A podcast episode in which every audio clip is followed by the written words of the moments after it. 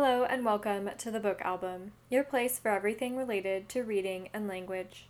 I'm your host, Mackenzie Gens. Now, bookmark that book and let's begin.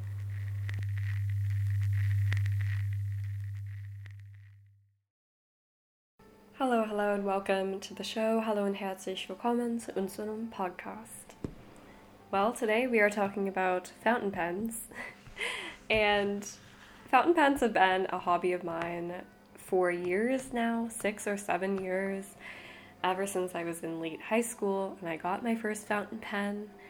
However, I've always had a knack for pens and paper. I've always been very, very particular, even when I was a young, young kid in school, and I hope to share a little bit of that passion with you all today. So, as I said, I was always very particular about pens and paper. I would always ask my mom when I was in school to get me a certain type of pen, a certain type of mechanical pencil, a certain type of paper.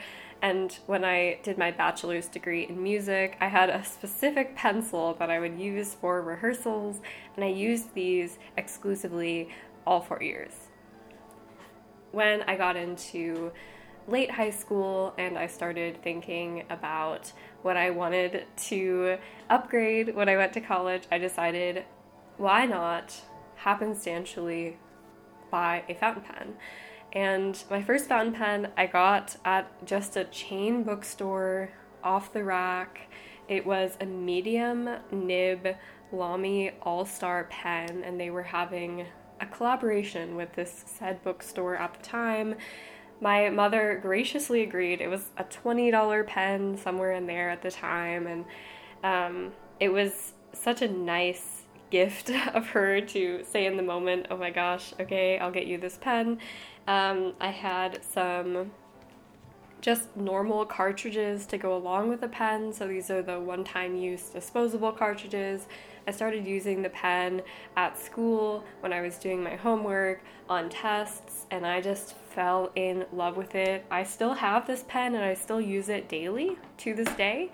Um, I'm pulling it out. It's uh, very, very crusty, and there's just so much wrong with it at this point because uh, I've written probably close to 100,000 words with this pen, if you can believe it. Like pages of notebooks or like not even pages, full notebooks with this pen uh, since uh, seven years ago when I started writing with it. Um, and since then, I have two of these same pen because this one is too, uh, the cap is too loose to take it out anymore. So now I have the sort of newer, uh, same version of this pen where the cap is stable. Um, but that can just show you and exemplify um, where that passion for pens started and what um, what developments I've had since then. so the first Lamy pen that I got, not quickly, but over the next three or four years, developed into a passion for other fountain pens and the fountain pen lifestyle as well. Fountain pens are a very addicting hobby. Um, if for those of you who understand the community around it, uh, it's not only about the writing experience. Uh, a pen that is $20 can offer a similar writing experience to a pen that's much, much more expensive in the hundreds or even thousands of dollars. It depends on the nib, it depends on what you are looking for out of a pen, right? There's a big difference between like steel nibs and gold nibs, for example. Um, but in terms of the sort of additive quality of fountain pen collecting or fountain pen as fountain pens as a hobby, it really does expand out from itself. So when I got my first fountain pen, I loved it. I exclusively used it. And then came the point my freshman year of college when I thought it would be really interesting if I could have two colors for a fountain pen because I literally would carry one pen around, this Lamy pen that I still have. That's uh, I completely destroyed it. It was my fault. I was fiddling with it one time in class, my senior year of college, and totally broke some of the plastic off. Um, but yeah, I sort of was found this desire and also strategic need to have a second color. So I got my second fountain pen, um, which was the same pen actually, but in a sort of graphite gray kind of color. This pen I no longer have because I thought the nib was way, way too stiff for my writing style. I got a, a, steel nib as well in medium, but it was way, way too stiff when I was trying to write with it. I ended up gifting that pen, which is something we'll talk about in a minute. But all of this to say is that fountain pens have become a huge staple of mine. Out of all of the hobbies that I have, you know, podcasting, reading, pens, these are the big three um, that have stayed with me throughout my life. And of course, I suppose music is now a part of those big hobbies, but music is kind of different now. Even though I'm not studying it anymore, I still play it quite a lot. So uh, it's sort of a semi professional gig for me still. And the reason why we're going into pens on this podcast today is actually because I had a huge row of episodes a couple years ago that were reading adjacent, I'll call them. So I did um, an episode at the very beginning. Like, if you go to episodes like 1 through 100 on the back catalog at Relevance of Literature com, then you'll go and you'll see like the very first 100 episodes, a lot of those are not book dedicated, but rather like other things dedicated. So I did a book early or uh, episode early on about how many books are there in the world. Um, which is now like even more complicated than it was back then because of e-readers and stuff like that because books are essentially infinite now um, but I did an episode about how many paper books there are in the world. I did an episode on paper. Um, I did an episode uh, a couple years ago, more recently, about phonetics and speech uh, reading technology. Um, just a lot of like kind of reading adjacent episodes is the best way I can describe it. And I really always enjoy these kind of episodes because it's a big breath of fresh air from not uh, doing Patreon stuff, from not, which is more like personal, talking about different experiences with different books or different reading activities, and then doing the podcast classic, which is like books, books, books all the time, and that which I love by the way, but also every single week, all year can get monotonous without a break. And then, you know, PTA stuff with the Bible and other religious texts. And I find these episodes just fun because they don't occur as often as any of the others that I just mentioned. The first thing that came to my mind after this little introduction when I was writing my personal outline and my notes for this episode was how minimalism and the fact that I am a minimalist fits into this aspect of collection and this aspect of hobby uh, about fountain pens. And I would say that, like my book um, hobby and my book collection, um, I have a lot of very like strict rules that I've developed over time to keep the collection in check. and so um, I have a lot of members of my family, for example, who love to collect things, whether it's, you know, knickknacks or tchotchkes or whatever um, they collect. Um, it's meaningful to them, and I completely understand and empathize with that. And I'm kind of similar in that way. However, because I'm a minimalist, because freedom and movement is so important to me, right? I like to be able to move wherever I need to in the world with just a suitcase, you know. Um, I'm not somebody at this point who can support a collection, nor do I need a big collection of something. I'm just one person. I am out a lot, you know, so if I had like 20 fountain pens, I'm not sure that I would ever use more than one or two of them. So, I've had a couple of minutes to brainstorm some ways to keep the collection under control and to talk about my experience with fountain pens and that like addictive additive quality about them. And they are as follows. So, the first resource I'm going to recommend is an episode of the Minimalists podcast that they did recently on hobby clutter This was an episode recommended to me by a friend, and I haven't listened to the entire episode, but even the little snippets that I've listened to have been extremely helpful to ground me and to kind of spark that conversation in me once again of how much actually do I need when it comes to my hobbies and supporting the creativity and the different aspects that I get out of those hobbies. So that is all linked in the show notes for this episode, relevanceofliterature.com slash notes for this episode. And I'll say that I have with as with a lot of things, as with books, there's a set number of books or pens in this case that I allow myself to have. Um, which I know it sounds terrible, but it's actually quite nice. So I only am allowed for myself to have six fountain pens in my collection at any one time. Um, and for a lot of people, I know that sounds kind of abrasive, like I'm preventing myself from enjoying more pens, but actually, this is quite strategic. If you think about it, I move to different like countries with only one carry-on and that's what all my clothes plus all my uh, extra stuff fit in obviously i have my instruments and that's another like you know deal i have to carry those separately but in terms of like all my like notebooks and whatever those fit in a carry-on my book collection is at home in arizona um, in the care of my lovely parent and so um, you know, the book collection is also separate from that, but basically everything that I live with on a daily basis, that's not uh, the books or my instrument, I carry in a carry on. So, what I'm actually doing is having this physical constraint to help me figure out okay, I have a very limited space in my carry on suitcase. How many pens can I support with that? Um, and that number has, over years of experience, boiled down to six pens.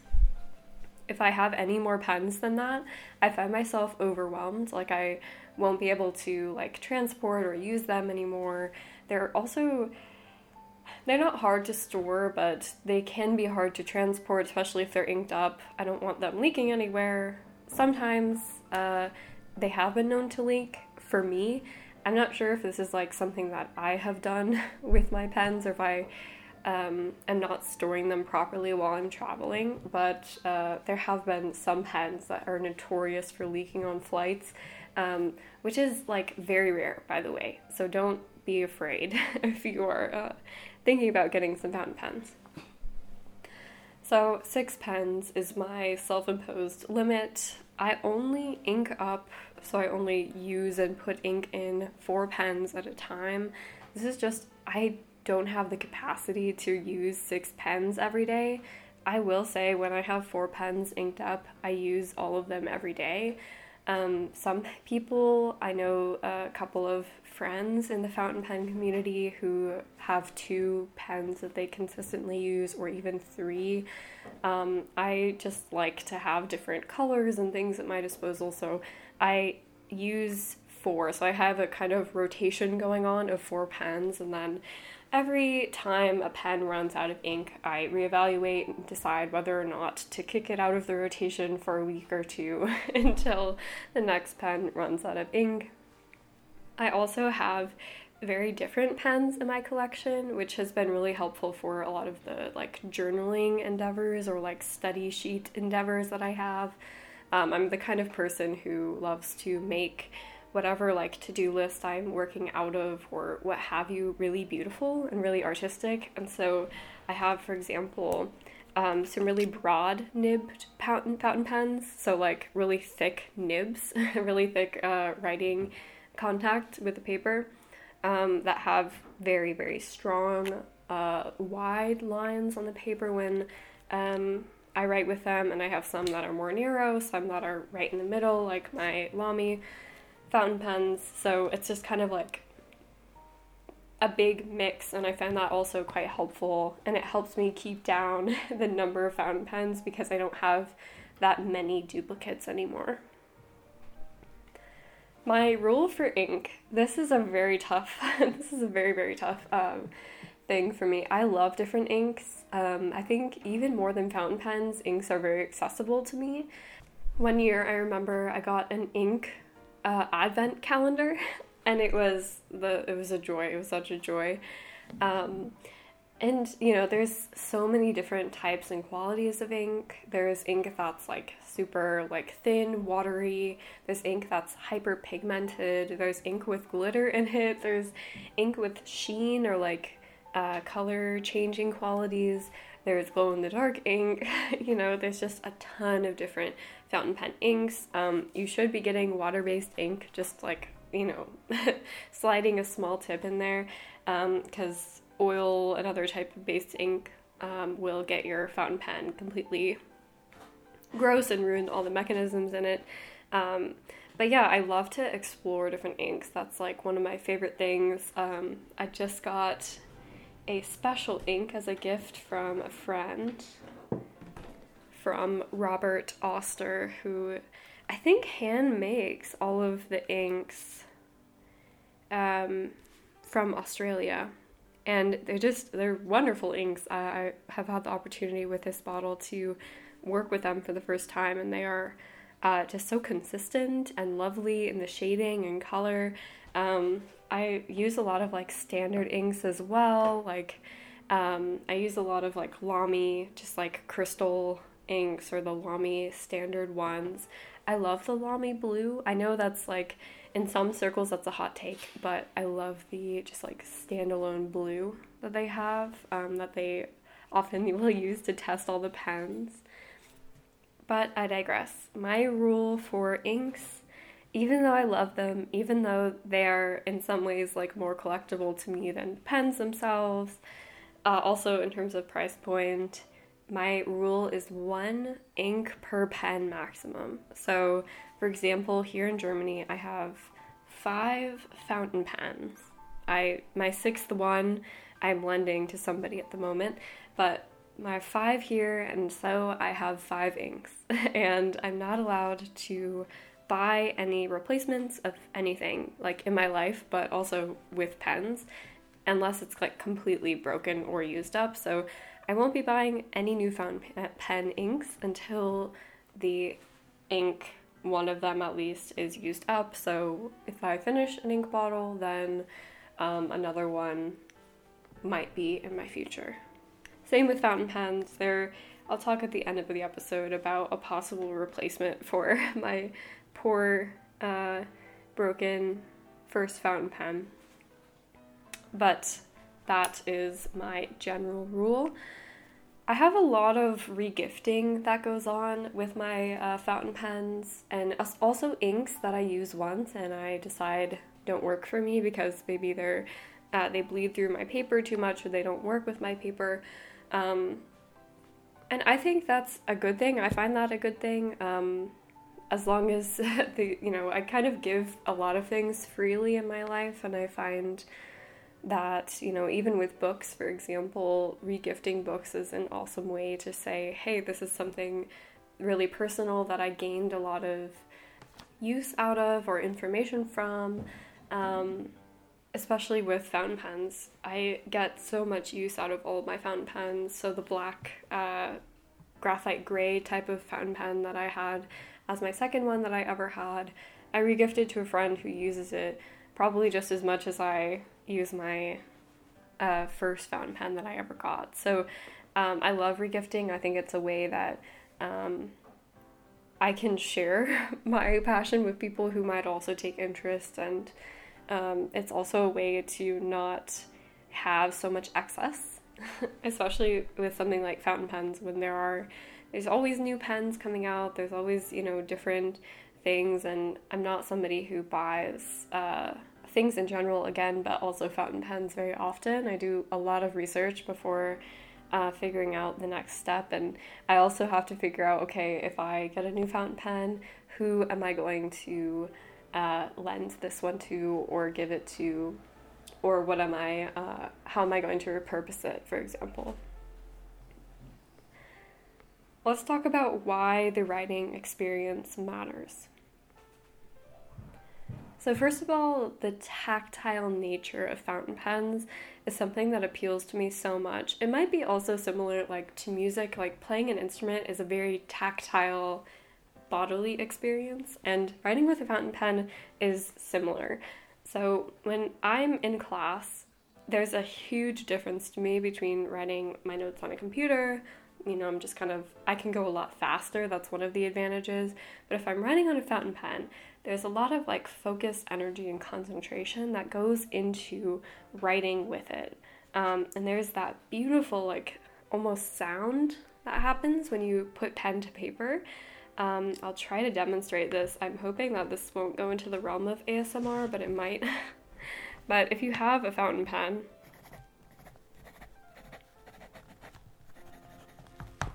I don't know if you can hear that, but that's kind of the sound that happens in a less loud sense when you're writing with it. I, I find that lovely. I found it um, at first to be something that really connected me to the moment when I was in class or when I was writing other notes or, you know, in meetings with people. Um, nowadays, I just find it very comforting. So, you know, it does ground me to the moment in a sense still, but because I've been using them so long, it's just so familiar and so comforting to have that tactile sensation on paper. Another reason why the writing experience matters, at least to me, is the history behind it. If you think about it, fountain pens have been used for a really, really long time hundreds of years. There's a history as to their development, there's a history as to the different styles and sizes and lengths of the different pens, the nib shapes and styles. There's a very uh, poignant distinction, for example, between Japanese and European slash German nibs. Um, for example, the Japanese nibs go like way smaller than the German nibs, nibs, so they're way finer. They write with really fine, uh, delicate lines, whereas the smallest or thinnest German nib is a little bit thicker than that. So there's a ton of just like rich history behind not only the development of the pens themselves, but also the people who have used them um, throughout history. There's just a ton of information besides that on like modern fountain pen use, the modern hobby, all the different brands and the different companies behind them. Like the fountain pen world is like small and big. like there's you know, a ton of people involved and stuff. There's like, you know, people on the level of the manufacturing and people who are, you know, designing the pens, who are working on the more like HR side of the pens, but there are also people who are just um, hobbyists and enthusiasts like I am, and there's just so much information um, at every step of the process about these fountain pens. That's something that I really love about fountain pens as a hobby is that you can really get into all steps of the pen creation and manufacturing process and you can really like get into the nitty gritty and like learn a lot about the different uh, stages of making the fountain pen. It's kind of like tea. I would say tea has been another like long term hobby of mine that's very similar in that way. You can get to um, the information of like where that farm that your tea comes from is uh, and the different processes and histories of that particular landscape um, and the people who have cultivated it over time. And that's something that I just find so wonderful and fascinating. Um, is the like level of transparency almost that you can get about the entire process and also like the level of connection and dedication that people at each step of the process have for it. One of the other things um, about the writing experience that I find quite touching is how personal it is. So, if you think about, I'm not sure the last time you wrote a letter, I love to write letters, um, but when you write, you know, just type an email, there's kind of this depersonal detachment.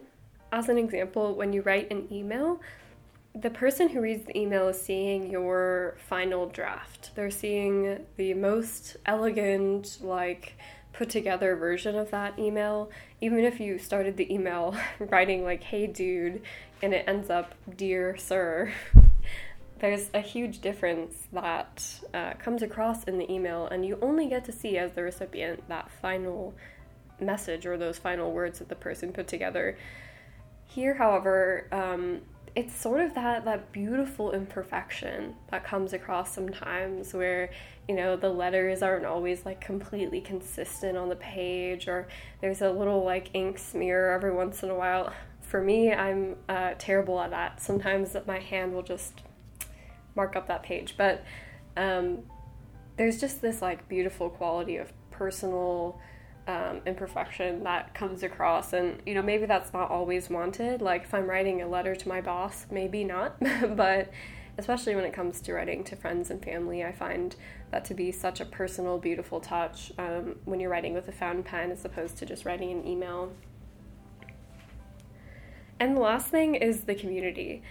The community behind fountain pens is amazing. There's like fountain pen conventions, there's YouTubers like the Goulet Pen uh, YouTube channel and also their website. Like, that's an extremely great resource. Uh, I'm not in contact with them. This is just my own personal opinion, and I'll link them in the show notes as well for this episode. But there's just so many great resources, people in the pen community who are posting on all the all the social medias about it, people who are just sharing in their love for this art and this hobby. So, I'm going to end the episode by talking a little bit about my own personal pen aspirations for now, and then talking about how you all can get started with fountain pens. So, my pen aspirations, I'm going to start off by pretty much talking about the medium length future. Like, I'll talk about one like holy grail pen, like the pen that I really would love to have um, as an heirloom sort of pen in the future. Um, but I'm keeping this very short term, mid term goals, like within the next three years or less. So, one very obvious pen aspiration is that I want to keep my collection at six pens or less. And that's just simply because the amount of movement that I'm going to be undergoing in the next few years is uh, not going to change. So it really behooves me to keep my pen consumption and my uh, pen collection a little bit under the radar. like six pens is good. Um, and also, I just like having a small number of pens that I really enjoy and get a lot of daily use out of. I like having a rotation that's really easy for me to implement. Um, I think if I had many more pens than that, it would be hard for me to choose, like, oh my gosh, which pens am I going to have in the rotation? Like, what's going on? Um, so, six pens for now is one of my short term pen aspirations for sure. Um, the other thing, I have two Lamy All Stars here. Um, and I also am lending a third. So I technically have three Lamy All Stars. Um, it's time for me uh, to let go of one of these or two of these, and I want to specifically replace them um, with an E95S, a Pilot E95S. Um, it's a pocket fountain pen. It's a little bit smaller. I have uh, relatively big hands for my size, but I'm very small, so I have kind of small pens compare or small hands comparatively. Um, so small pens work really well for me. Um, the E95S is just like from a design, from a, a nib standpoint, like beautiful quality, like amazing quality from what I've uh, researched and heard about it. You can look up the pen, it's like a very retro style. There's a maroon color uh, and also a black, and I love the like red maroon type of color. It's so 1920s, it's so elegant looking. So I definitely have that pen as the first one that I'm going to buy uh, in the future. And also, um, this is sort of a like far off goal, but maybe also to replace the second Lamy All Star with a, a Lamy Dialog CC, which is the smaller version, like the mini version of the Lamy Dialog. The Dialog, like normal, is a little bit too thick for my hands. I've actually tried them out before um, but the CC is just perfect um, for my hand size. So going for some pens that are a little bit more like next level in terms of my own pen collection. Um, I have, aside from the All Stars, a Lamy 2000, a Lamy Studio. Like, I, I really love Lamy, as you can tell. It's a German brand. Uh, from what I understand, they're made in Heidelberg, um, just across just across the way from me, and uh, I just have loved that brand. Um, and it was my first fountain pen, like I said, so I've just kind of expand, expanded in the Lamy brand. I also have an Edison Nouveau Premiere um, with this like kind of broad nib that I just adore, and I use it for a ton of stuff every day. And I also eventually want to get an heirloom pen, um, like something I can pass on to my kids if they want it. Um, you know, my kids are obviously not required to have uh, heirloom pens um, whenever I'm passing that on to them, but uh, I think it would be really, really beautiful to have a pen that's kind of passed down in the family as long as they want it. So something like a Visconti uh, limited edition something, just something that, you know, kind of stays at home on the central writing desk, but it's a family pen. So now it's time for me to penable you, to introduce you to the world of fountain pens, and I'm gonna recommend a couple pens. I have four on my list here. The first and most obvious is the Lamy All Star pen.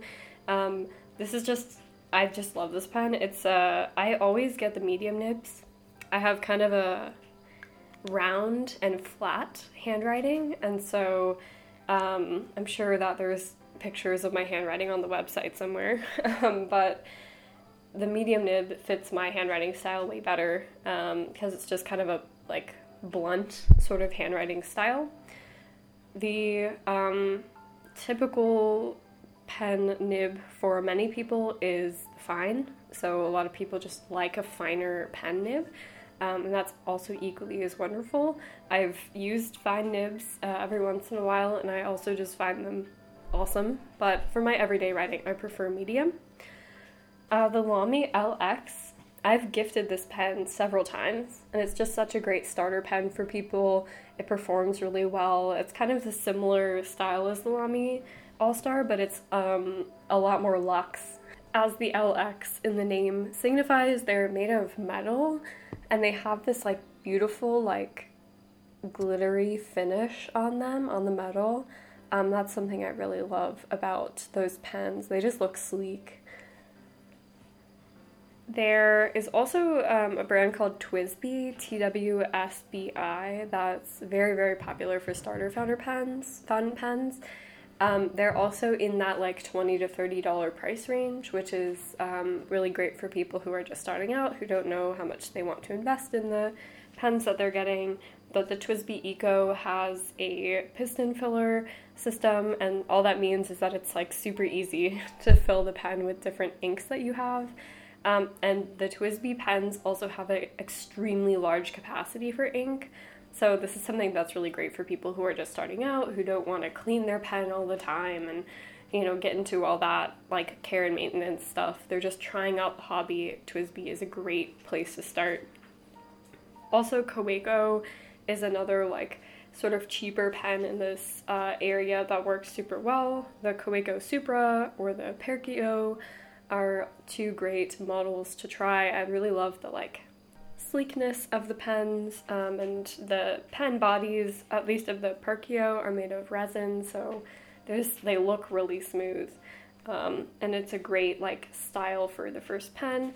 Um, also, I've used the Traveler's Brass fountain pen and ballpoint pen for quite some time. Um, I travel with them. but the Traveler's Company, uh, it's a Japanese company. Um, it is just great um, for people who are on the go, who want a very durable pen. It's just this little pocket pen made of brass, and it uh, once you put the cap on it, the body is twice as long. Um, but they're little pens, you know, and they're very kind of you know specific for use people who work outdoors, um, who do a lot of like hiking and just want a pen um, near them when they're doing that. That kind of thing is what the travelers uh, would be for, but in any case, especially if you get the other three pens or you're looking for a more intro pen like the Lamy All Star or the TWSBI Eco or the Kaweco Supra, you can't really go wrong. So I hope you enjoyed this uh, longer episode of me nerding out about fountain pens It's been a fun episode to prepare and record. If you have any questions, of course, those can go in the comment section of the show notes at relevanceofliterature.com slash notes. I hope you enjoyed. I will see you all next week. If you enjoyed the episode and would like to hear more from us, we've done everything from Shakespeare to Dracula. There really is a show and a series for everyone, so I'd recommend checking out our website at relevanceofliterature.com under the ongoing series tab for links to our entire back catalog of episodes, as well as any current goings on of our show. If you are looking for even more content, we also have a Patreon page at patreon.com slash relevance of literature. Thank you so much for your support, and we'll see you next time.